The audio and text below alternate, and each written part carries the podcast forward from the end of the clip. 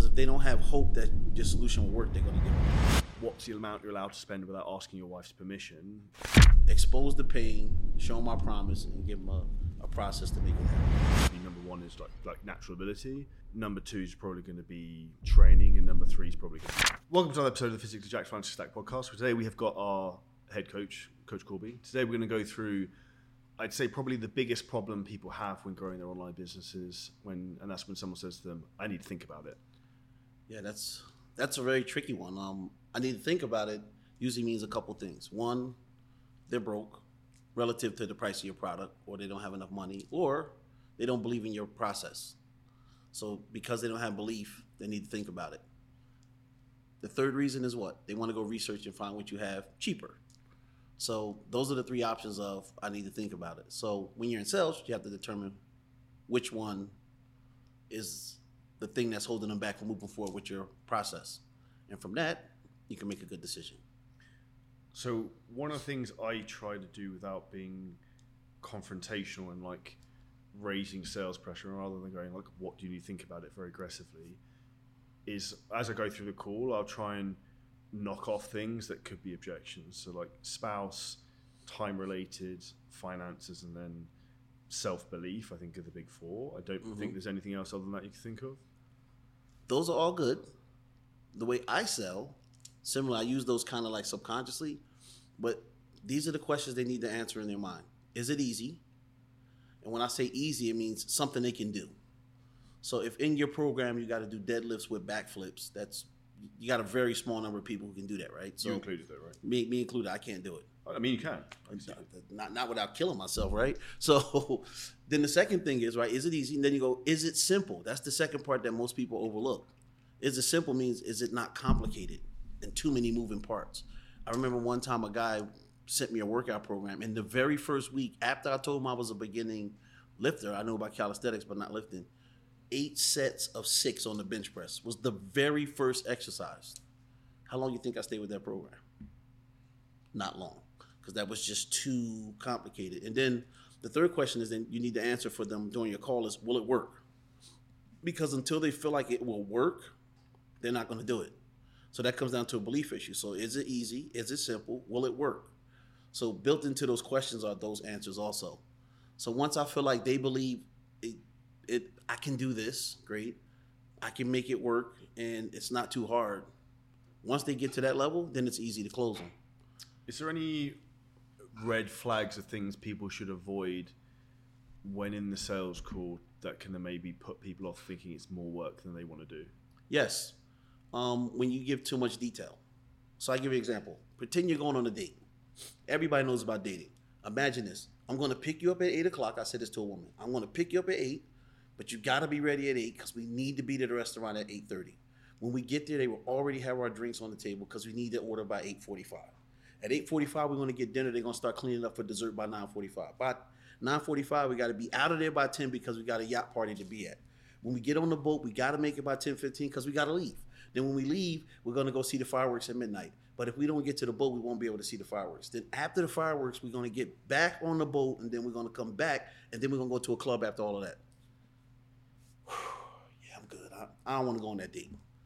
But if you say, hey, just wear something really nice, bring an extra of flats, it's going to be amazing. It's going to be easy to get a date. So when people describe their program, they do it like the first scenario. They give you way too much detail. So then it feels like, oh, this is going to be hard. So when you give the highlights and basically the outcomes you're going to help them get, then they'll do your program because they already know it's going to be work. But I don't want to say it's four days a week. It's going to be 20 sets. It's going to be 45 minutes. You're going to need to eat six meals a day. You're going to need to do 1,800 calories. You're going to, oh, no, no, I'm good. It's too much. But if you say, hey, we're going to work out several times a week, depending on which program you want to do, we're going to create a system where you can eat what you want and make it work within your framework to lose weight. And the third thing we're going to do is we're going to incorporate it and over time turn it into a lifestyle so you can have the best results. Okay, great. How much? That's what they want to know at that point. Because it's not too much detail. They know they're going to be doing bench presses and deadlifts and squats, and they already know that. Because they, they, I always say, I'm not the first guy they heard of, right? So because of that, I try to structure things in a way where it's going to make sense to the person I want to sell. So if I got, let's say you on the phone and you're an advanced lifter, now that's when I go into okay, our approach is we we use a reverse pyramid strategy. So as we go blah blah blah, I don't even know what that means, but I heard somebody say it the other day. So when, when they talk about reverse pyramids, you know, five by fives and this and that, we focus on the five compound lifts. For you, that's great. That, that you know, because you work out. But for me or my sisters or brothers or my mother, like mm, we're not buying that because I don't know what kind of pyramid he's talking about. What, what does he mean? So they're confused. So you have to make it simple so people want to do it. Why do you think people overcomplicate it? Sometimes I think it's almost um, think that that shows them as a position of authority, whereas if, if anything, it just shoots them in the foot more than anything else. this one's tricky for me, but I'll answer it. Most people want to sound smart. And I think it's the very worst characteristic you can have to be a great salesperson. Because if you sound smart, that's going to keep you from being successful. Because you're going to alienate so many people. That's what I think. I think that's why the way I say to a lot of people you almost need to be like a chameleon. Like you, yeah. you match the person who comes across in the call, right? So like you can talk more eloquently, or you can talk more like yeah, low average level. Joe. Mm-hmm. Like so you you can match and mirror that person in terms of language and body language, and then it's probably easier for you to build rapport. Rather than if you're talking from here at high point down to someone, that's a form of friction that's going to come across in the call. The best way to the best way to describe this is: Have you ever talked to a person who's real spiritual metaphysical, and like five minutes into the conversation, you're going, "I know they said something to me, but what did they say?" I know it's profound, but what did they say?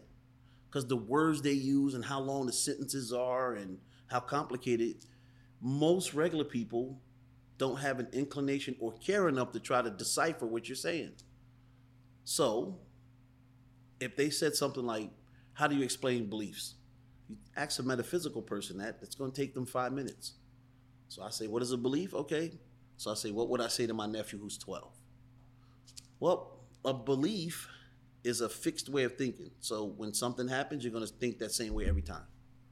And based on the pattern of it happening in your life over and over, you develop a certain set of thinking skills that cause you to have what's called a belief. Okay, uncle, that makes sense. Or I can go into some heavy duty. He was like, okay, they're not going to know. So I try to match the conversation to the person. So if it's you, it's going to be more detail if I'm talking about fitness but if I'm talking to you about rock climbing, I'm just going to be like, bring some gloves. We got ropes. We're going to have fun. But if I'm talking to Marcus, I got to tell him more what kind of mountain it is because he got dozens of gloves, he got dozens of bikes. So I got to tell him more stuff. So when you're selling, I think it's critical to match the level of information to the person you're talking to. And if you do that, you're going to be fine. I tend to try to go one step below. So if they have college education, so to speak, I speak at a high school level they have high school level understanding, I speak at elementary. If they have PhD level understanding, I still speak at college level. Because I feel sales is the very worst place to get your ego satisfied. I'd rather have my checks in the bank than say, hey, I, I handled every objection da, da, da, with no money. Like, that's no good. You know, ego don't pay bills. Closed contracts do I think one of the things you said about ego is not paying bills. I think sometimes people uh, have like a superiority complex. Sometimes a fitness trainer is better than the other person.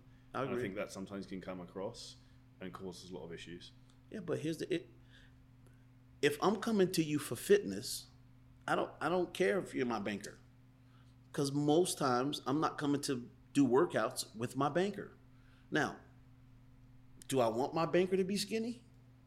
Yeah, but if he's fat and smart, I don't care because he's going to manage my money. He's not going to help me run laps. So in your area of expertise, you're the you're the expert. So I don't care if you dropped out of high school, but if you're in great shape and you have good programming, I don't care about that stuff.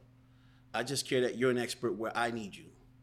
Am I going to let you tutor my son? No, because he's probably going to fail because that's not your area of expertise.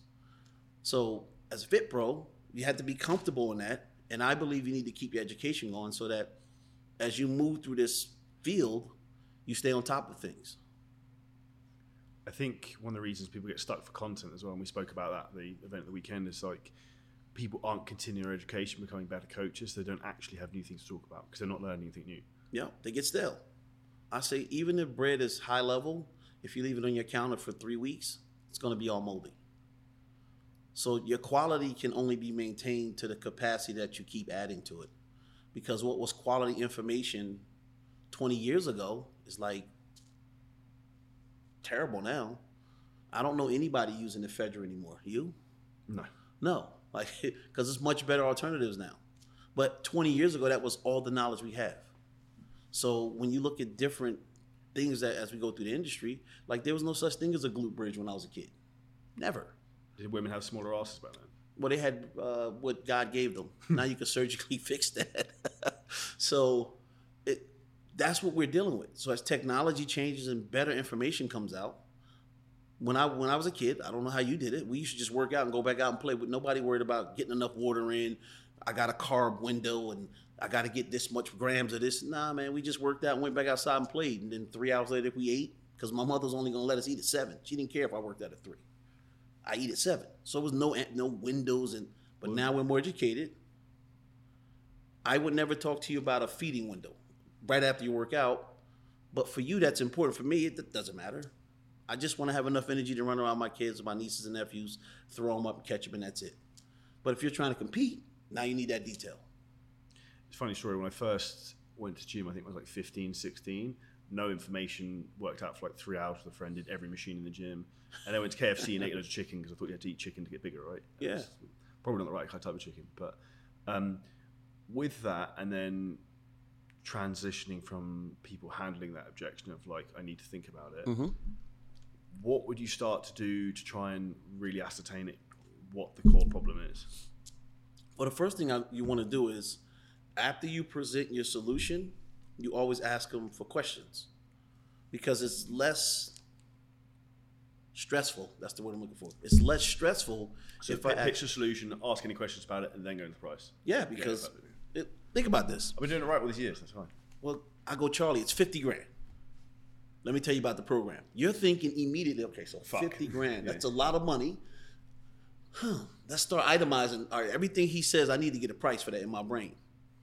Rather than telling you everything, you go, oh, that sounds like a great solution. When I say 50,000, you're still going to be like, wow, but you're not going to be like, that's not worth it because I gave you a different context. So the reason why you answer questions first before you go to pricing is because when you go to pricing, you want them to only be thinking about pricing.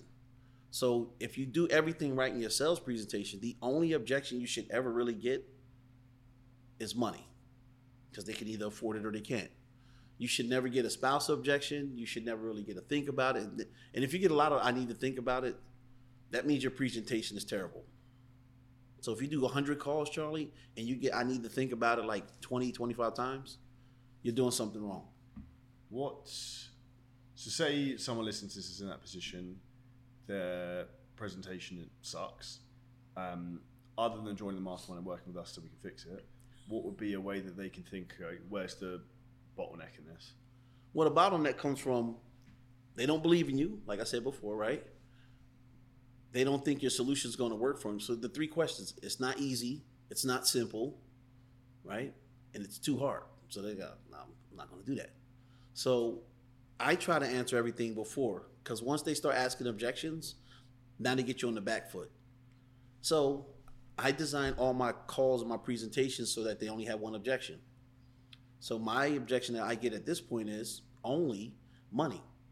I don't get spousal objections or nothing like that. So if you listen to this podcast, here's my personal suggestion. You train one objection until you master it, and then train another one. Because once you master that objection, you stop getting that question. So I'm sure nobody goes, "Hey Charlie, looks like your chess program's not working." You're never going to hear that because you have a huge chest. So why would they ask that, right? So, but for me, it would say, "Hey, Corey, what chess program? You, you need a chess program because my chest is not huge naturally, right?" So, I just try to say, okay, so if I join your program, I see your results, and I'll say, okay, I don't believe I can. Uh, my brain's going, I don't believe I can achieve those results. So how that comes out is I need to think about it.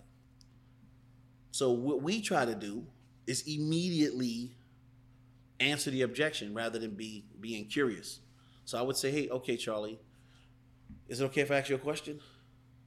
Sure. And I always take a nice deep breath for myself to calm me down while he's saying sure. And I go, okay, so it's either going to be nutrition that I'm not clear about, it's the workouts, or is it our accountability system? Which one's the most confusing for you so I can help you understand everything so you can make a good decision? So what would you say? Pick one. Uh, Doesn't matter. accountability system. Okay.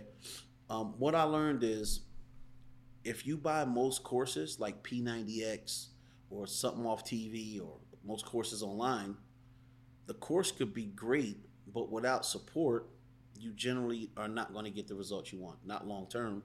Because here's what I learned, Charlie. In a month and a half, you're going to want to quit this program. I'm 100% sure of that. So if I don't set up a system that when you get to that point, you don't quit, you need to be able to call me so I can give you the right support to help you fix the program so it works for you. And because I've done this with hundreds and hundreds of people, I realize that most people that come into our program, they come in gun ho, but they want to give up around six weeks because the results aren't happening as fast as they want them to. So look at it, our program like a bamboo tree. You might not see a lot of results in those first six weeks, but realize under the hood it's all happening. So between the second and the fourth month, that's when you'll start to see a lot of rapid changes in your body. But you have to stick with the process to get to there. Does that make sense? 100%. So we do weekly calls, we have a Facebook group, we have a private chat group, and you can also email us any any day of the week, Monday through Friday, 9 a.m. to 9 p.m. And if we can get your answer within 24 hours every day, other than the weekend, do you think that level of support would help you get to your next level? Yeah, I think so. Great. So would you like to pay with Visa or MasterCard? Bitcoin? We saw programs Bitcoin before. Bitcoin? How do you even accept Bitcoin? You send them your wallet IP address and they have to send it through. Really? I did that. Note for anyone. I, I'll take anything like blood diamonds, whatever people want, but anything, any, any form He of payment, said blood diamonds. whatever, whatever's got some value to it. Um, in terms of other objections people get stuck with, I'd say when I see a lot of guys struggle, we actually talked about this a bit at the event at the weekend, was the spouse objection.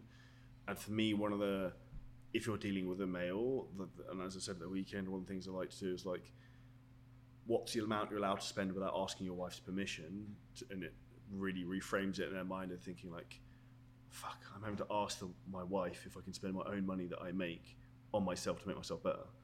And they're like, they suddenly realize the context of what's going on. And I found that can work quite a lot of the time. Do you have anything that you would suggest might be more optimal that or a different approach? Well, the interesting part about sales, it depends on what type of person you're selling. So I have a dozen or more different ways to answer that, but it all comes based on how the call went.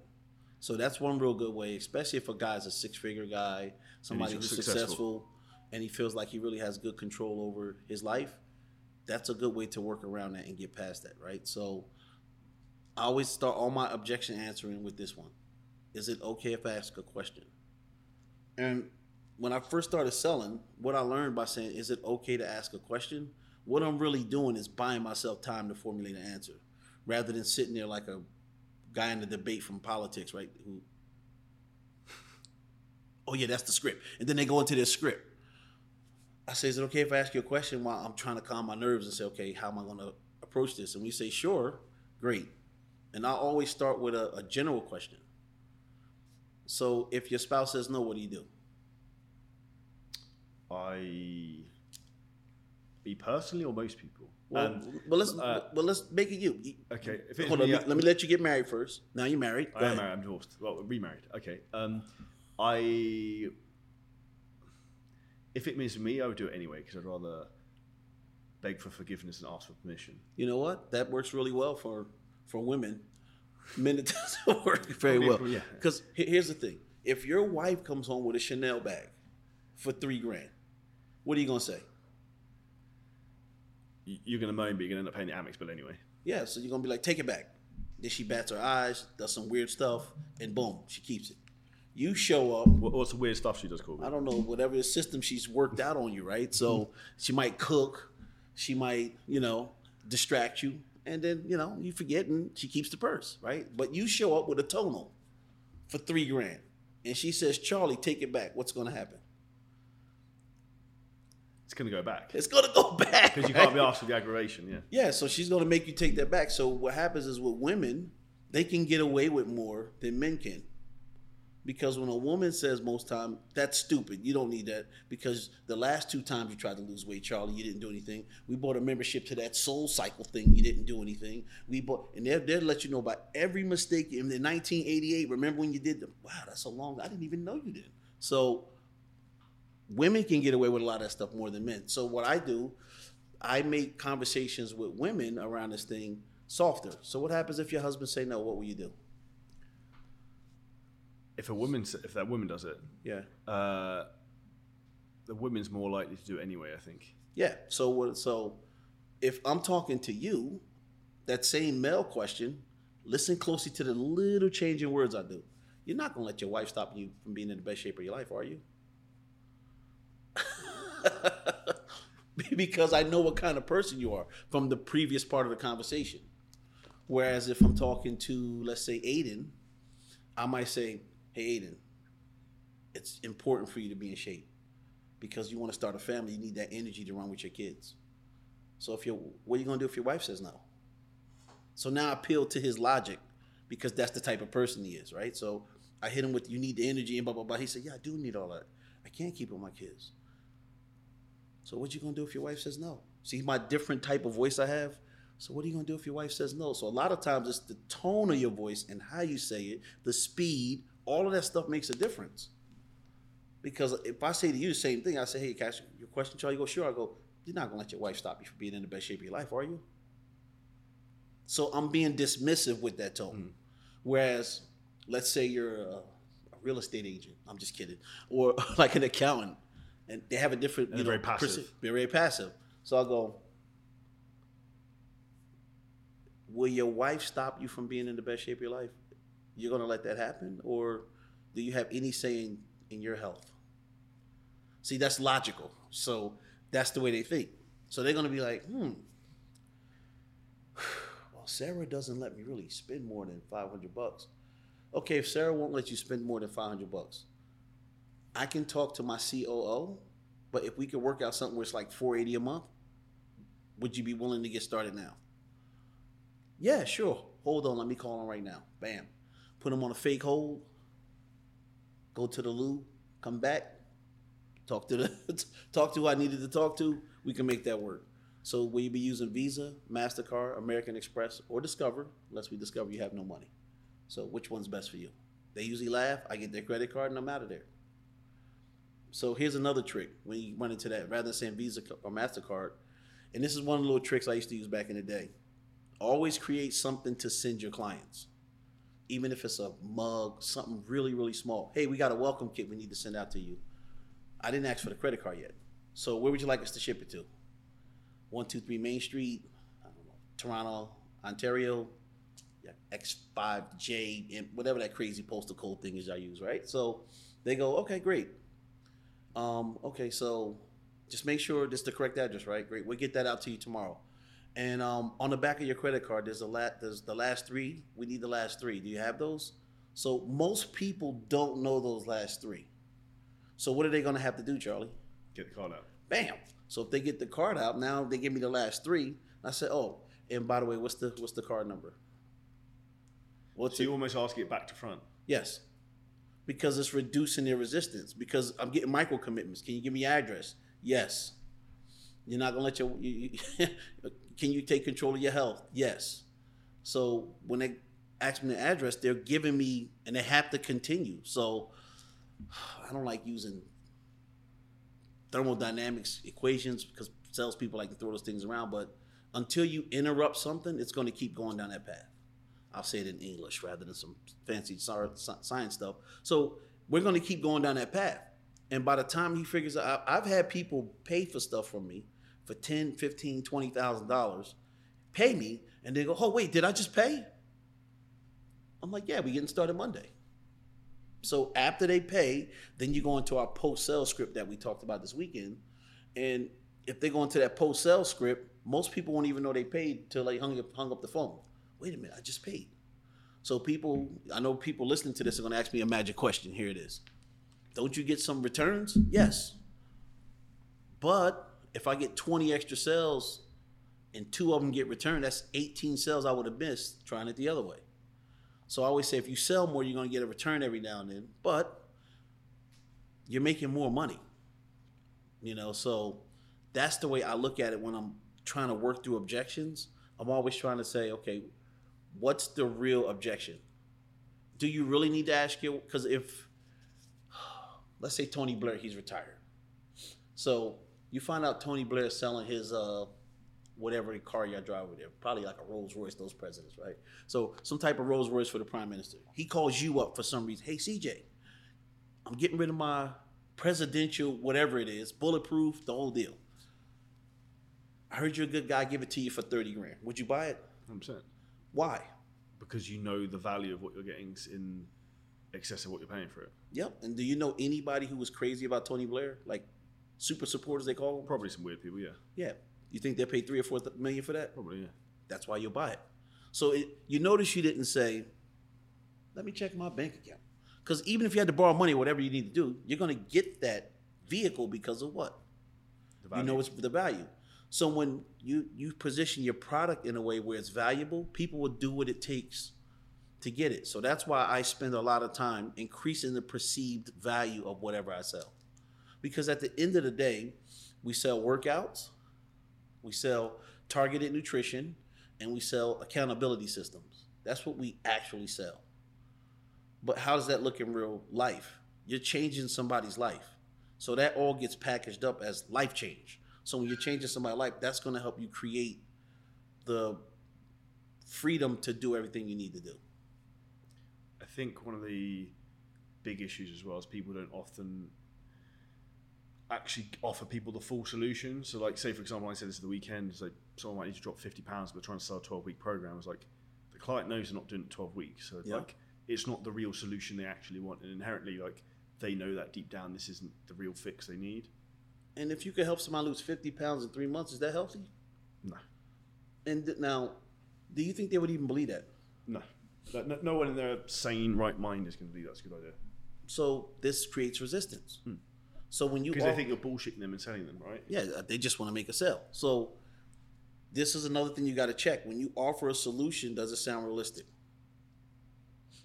So if somebody does everything you say, can they lose 30 pounds a lot of times? Yes, if they have enough fat, right? But who's going to do every single thing you tell them to do? It's very rare. So I make solutions that are based on if a person does 80% of what I ask them to do, they're going to get great results. If they do 60%, they'll get some results. If they do under that, they won't get any results. But people design their programs on a knife edge. So you got to do everything right to get the result. And that's the thing that hurts people because now I have to do everything right to lose 35 pounds. But here's the other part.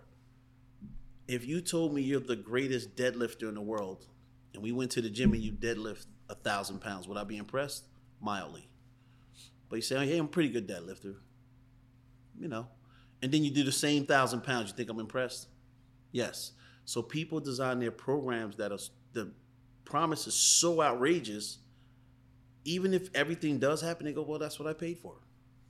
You don't leave room for people to be wowed. Wow, yeah. So you get lots of refunds, no renewals because I didn't lose 30 pounds. You said I lose 30 if I do everything you say. It's metabolisms, all kinds of stuff involved. And this is the most important thing for me. And this will help everybody listen to this answer more objections. Know your stuff. You know, even if you use macro based approach, if something ain't working, what do you really adjust? It's not always calories. It could be you need to adjust them more fat, less fat. If it's hormonal issues, you gotta do this, you gotta do that. So when you're creating a situation with all these different things, that's gonna help you get people to want to listen to you because now you can walk them through and talk them through those objections because you have the knowledge and the security and, and the faith in what you know to answer those questions. So that's why I don't get lack of belief. That's why I don't get spousal objections. That's why I don't get those that much. Usually they say, well, I was hoping the payments would be a little less. Okay, great. What were you thinking about paying? And notice my tone right here. Great. What were you thinking about paying? And I purposely whisper the first two words. What were you? So they kind of say, "Oh, this is what I was thinking." So it's going to force them because that's a reverse tie down. What were you thinking about paying? Oh, I was thinking about you know maybe I can't do four thousand for six months. I mean, could you do like seven hundred a month? Sure, we'll set that up seven hundred. Give me two seconds. Here's a coupon that expires in twenty four hours. You can get it for seven hundred dollars, and boom. So a little secret you can do is take your main price and then create discount codes to put it into the price tier structure you want. So you go, hey, look, if you can only do this, my accountant says once a month, I can give out this discount. Here's the discount code. Just don't be passing it around. You give them the discount code, they use it, and you're good. And if you have anything that uses discount code, you can always make a one-time discount code. With um, the sales process, I think a lot of people actually make a mistake when trying to pitch the price that they often pitch way too low or too short of programs. Because like Mm-hmm. the way I always think is like you can start high and you can come down, right? If you go in low and like yeah, that's fine, I'm in. Like If you start low, where you gonna go? you can't go. You, Yeah, that's- that's what I always say. So it's like you might as well shoot high, and then you can work your way down if you need to, and be flexible with it, even if it's breaking up the length of the program or the payments. Is there any other big mistakes you see people make when it comes to closing, when like pitching the price and the offer side of things? I think the biggest you're gonna laugh at this, but I think the biggest mistake people make is they turn into a different person once they start to close. So if they've been calm like their this, confidence and yeah. assurance goes, So you like talking, we're talking like this now, and then all of a sudden you're about to close. Then imagine you slowing down and talking really clear out of nowhere. See, that doesn't even match you. Like, well, why is he clear all of a sudden? He was talking like James Bond three seconds ago. Now he sounds like he's from Texas. That's no good. So when I sell, the main thing I do is when I get to the point where I'm about to let's call it pitch, make it easy. I actually slow down slightly, about five percent, ten percent. I don't know if I can gauge it right, but I know that I allow more space between my words because two things are happening. One, they're listening to this pitch very closely. Last time to process more. Last right? time the process, but if you start speeding up, that makes them nervous because they feel like they might be missing something. You know what I mean? So even I've noticed I do that a lot when going through like the payment structured things. I'll do like long pauses, almost like looking up to the sky, like I'm thinking of something, like dragging out, so it gives them more time to like Yeah.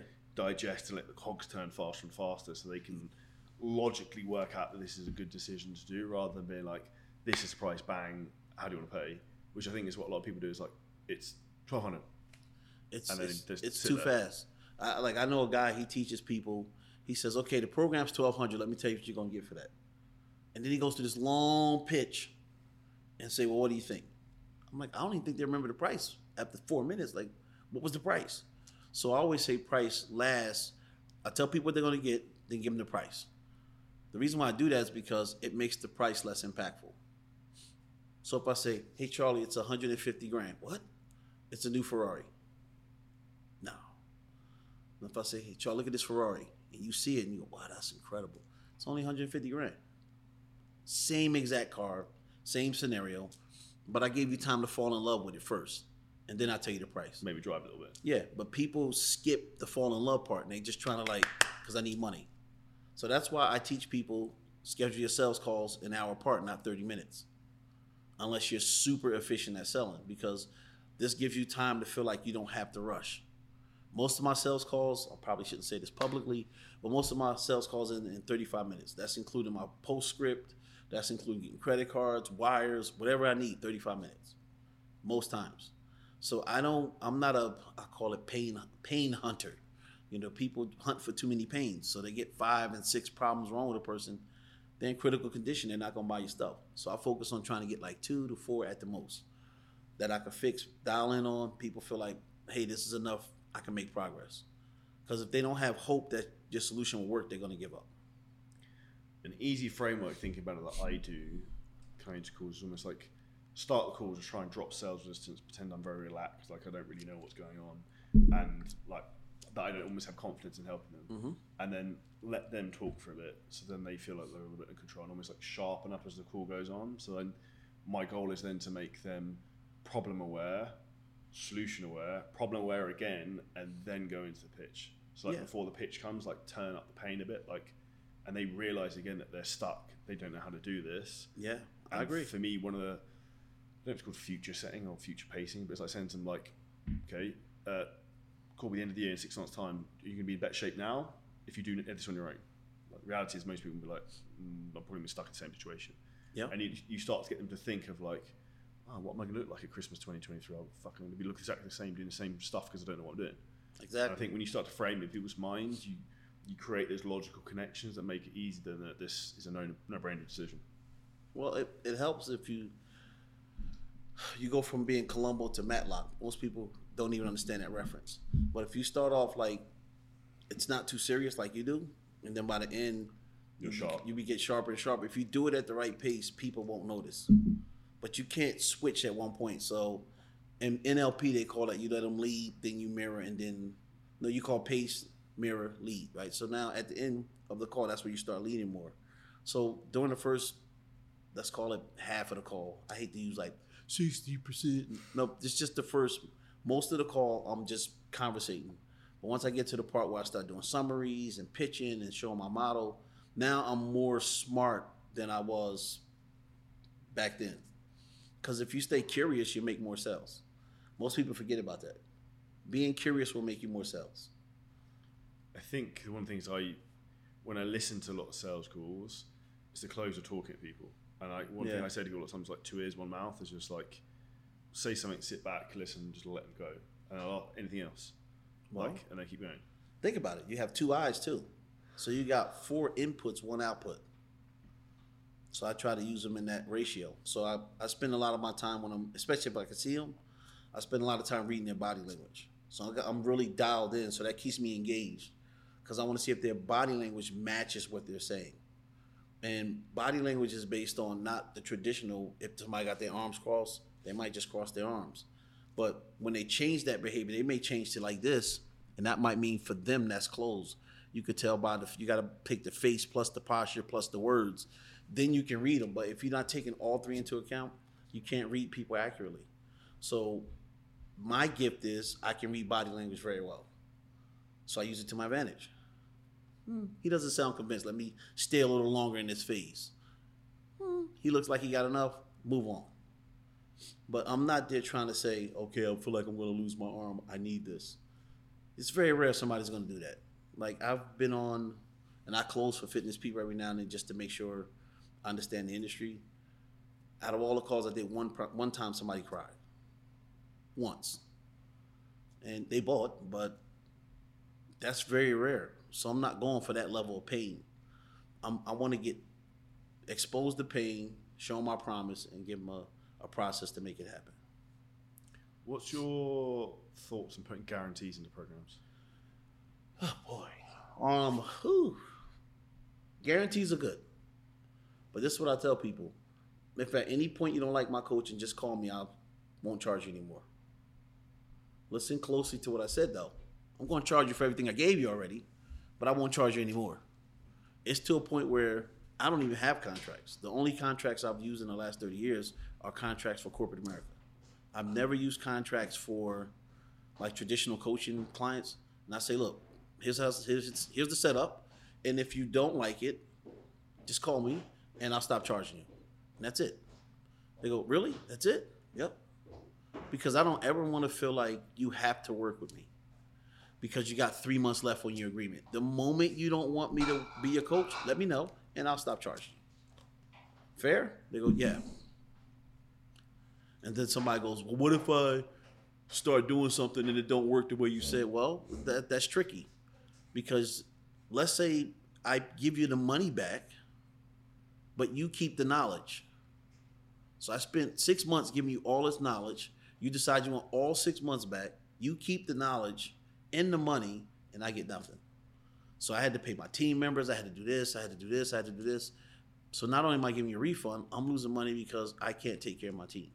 So that's why I structure all my agreements to be like this.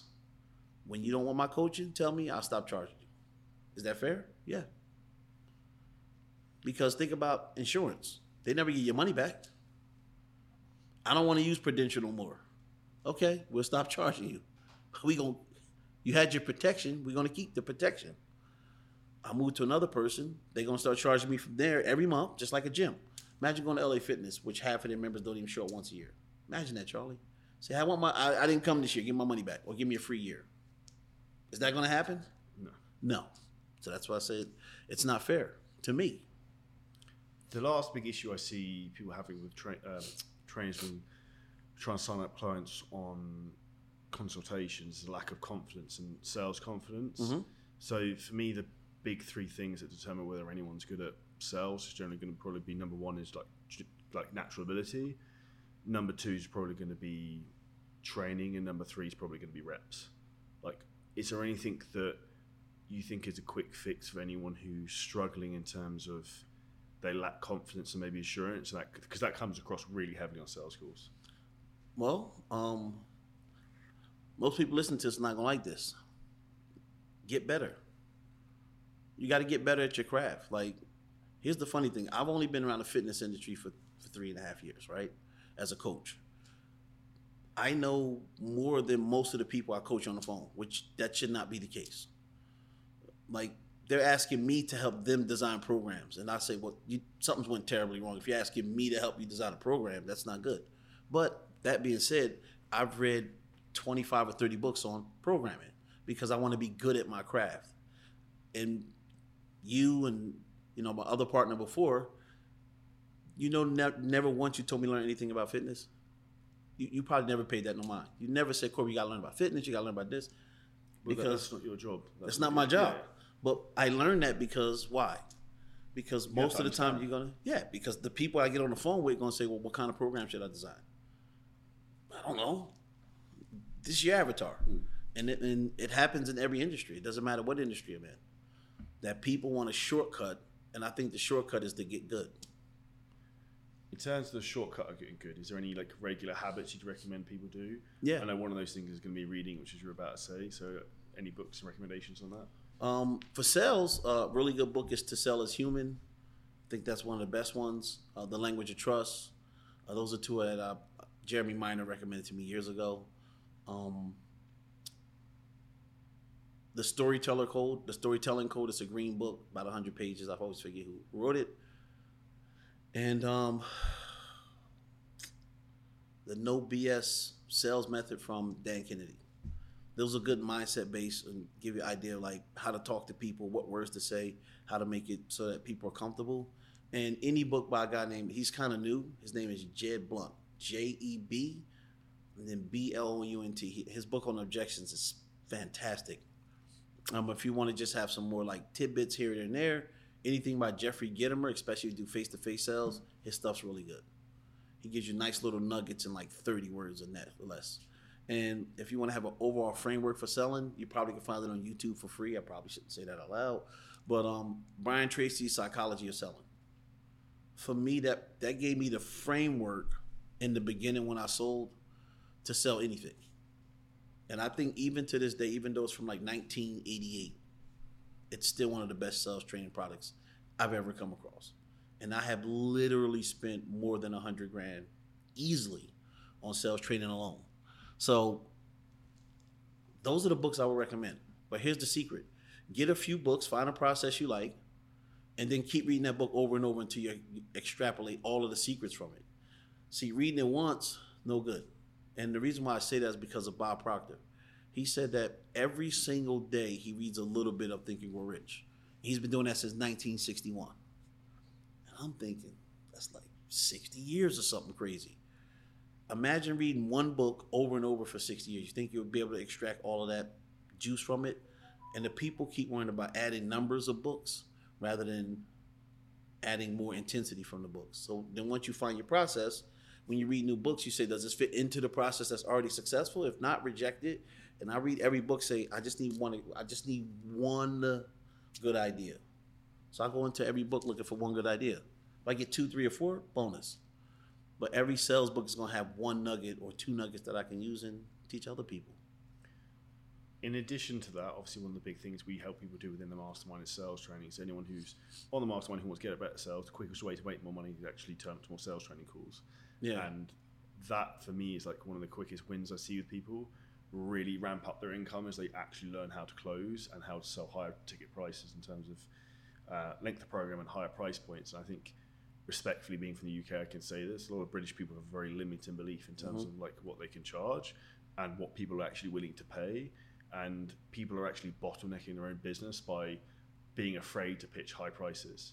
And I think it actually almost a good exercise for some people just to start like just double your price and see what someone says. And just just try it if you have the right person.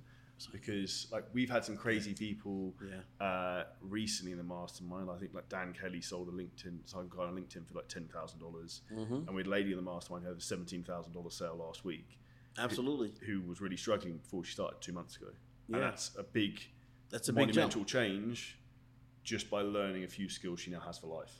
I hope she don't kill me. If you ever hear this podcast, I apologize. Jamie Morocco came to the mastermind I was with before, charging three hundred dollars like a month for her products, and then one day she said, "Nope, I'm just gonna start charging like fifteen hundred a month, something crazy like that, seven thousand five hundred for six months, from three hundred a month." And it worked. No more people said no. Her re- closing percentage didn't go down. Leads didn't go down. And she basically went from like making, let's say, like 80 grand to like a half million dollars. Same leads, same everything. She just changed her prices and her mindset around. I believe I can get this amount from this avatar. And it's been working like gangbusters.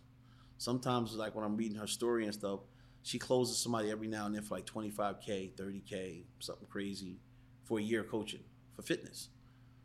And is she the best fitness coach? I have zero clue. But here's what I know I know there are fitness coaches out there who are 100% better than her, but they don't believe in themselves. So they're stuck charging 750 for three months. And I think that's a strong note to finish on. So I think probably the biggest thing that people should take home is to believe in themselves to get better results within the business. And I think that's probably the biggest thing bottlenecking them and why being part of a community and getting help to be better is making a big difference to that. So huge thank you for your time today, Korby. Absolutely. Um, anyone who's looking to take the business to the next level, if you hit the link below this video, you can book in a free diagnostic call with myself and the team in terms of how we can help you take the business to the next level to work with myself and Korby. If you found the podcast helpful, smash like button, drop a comment below any questions, and check out some of the other sales training podcasts we have, and we'll see you next episode soon.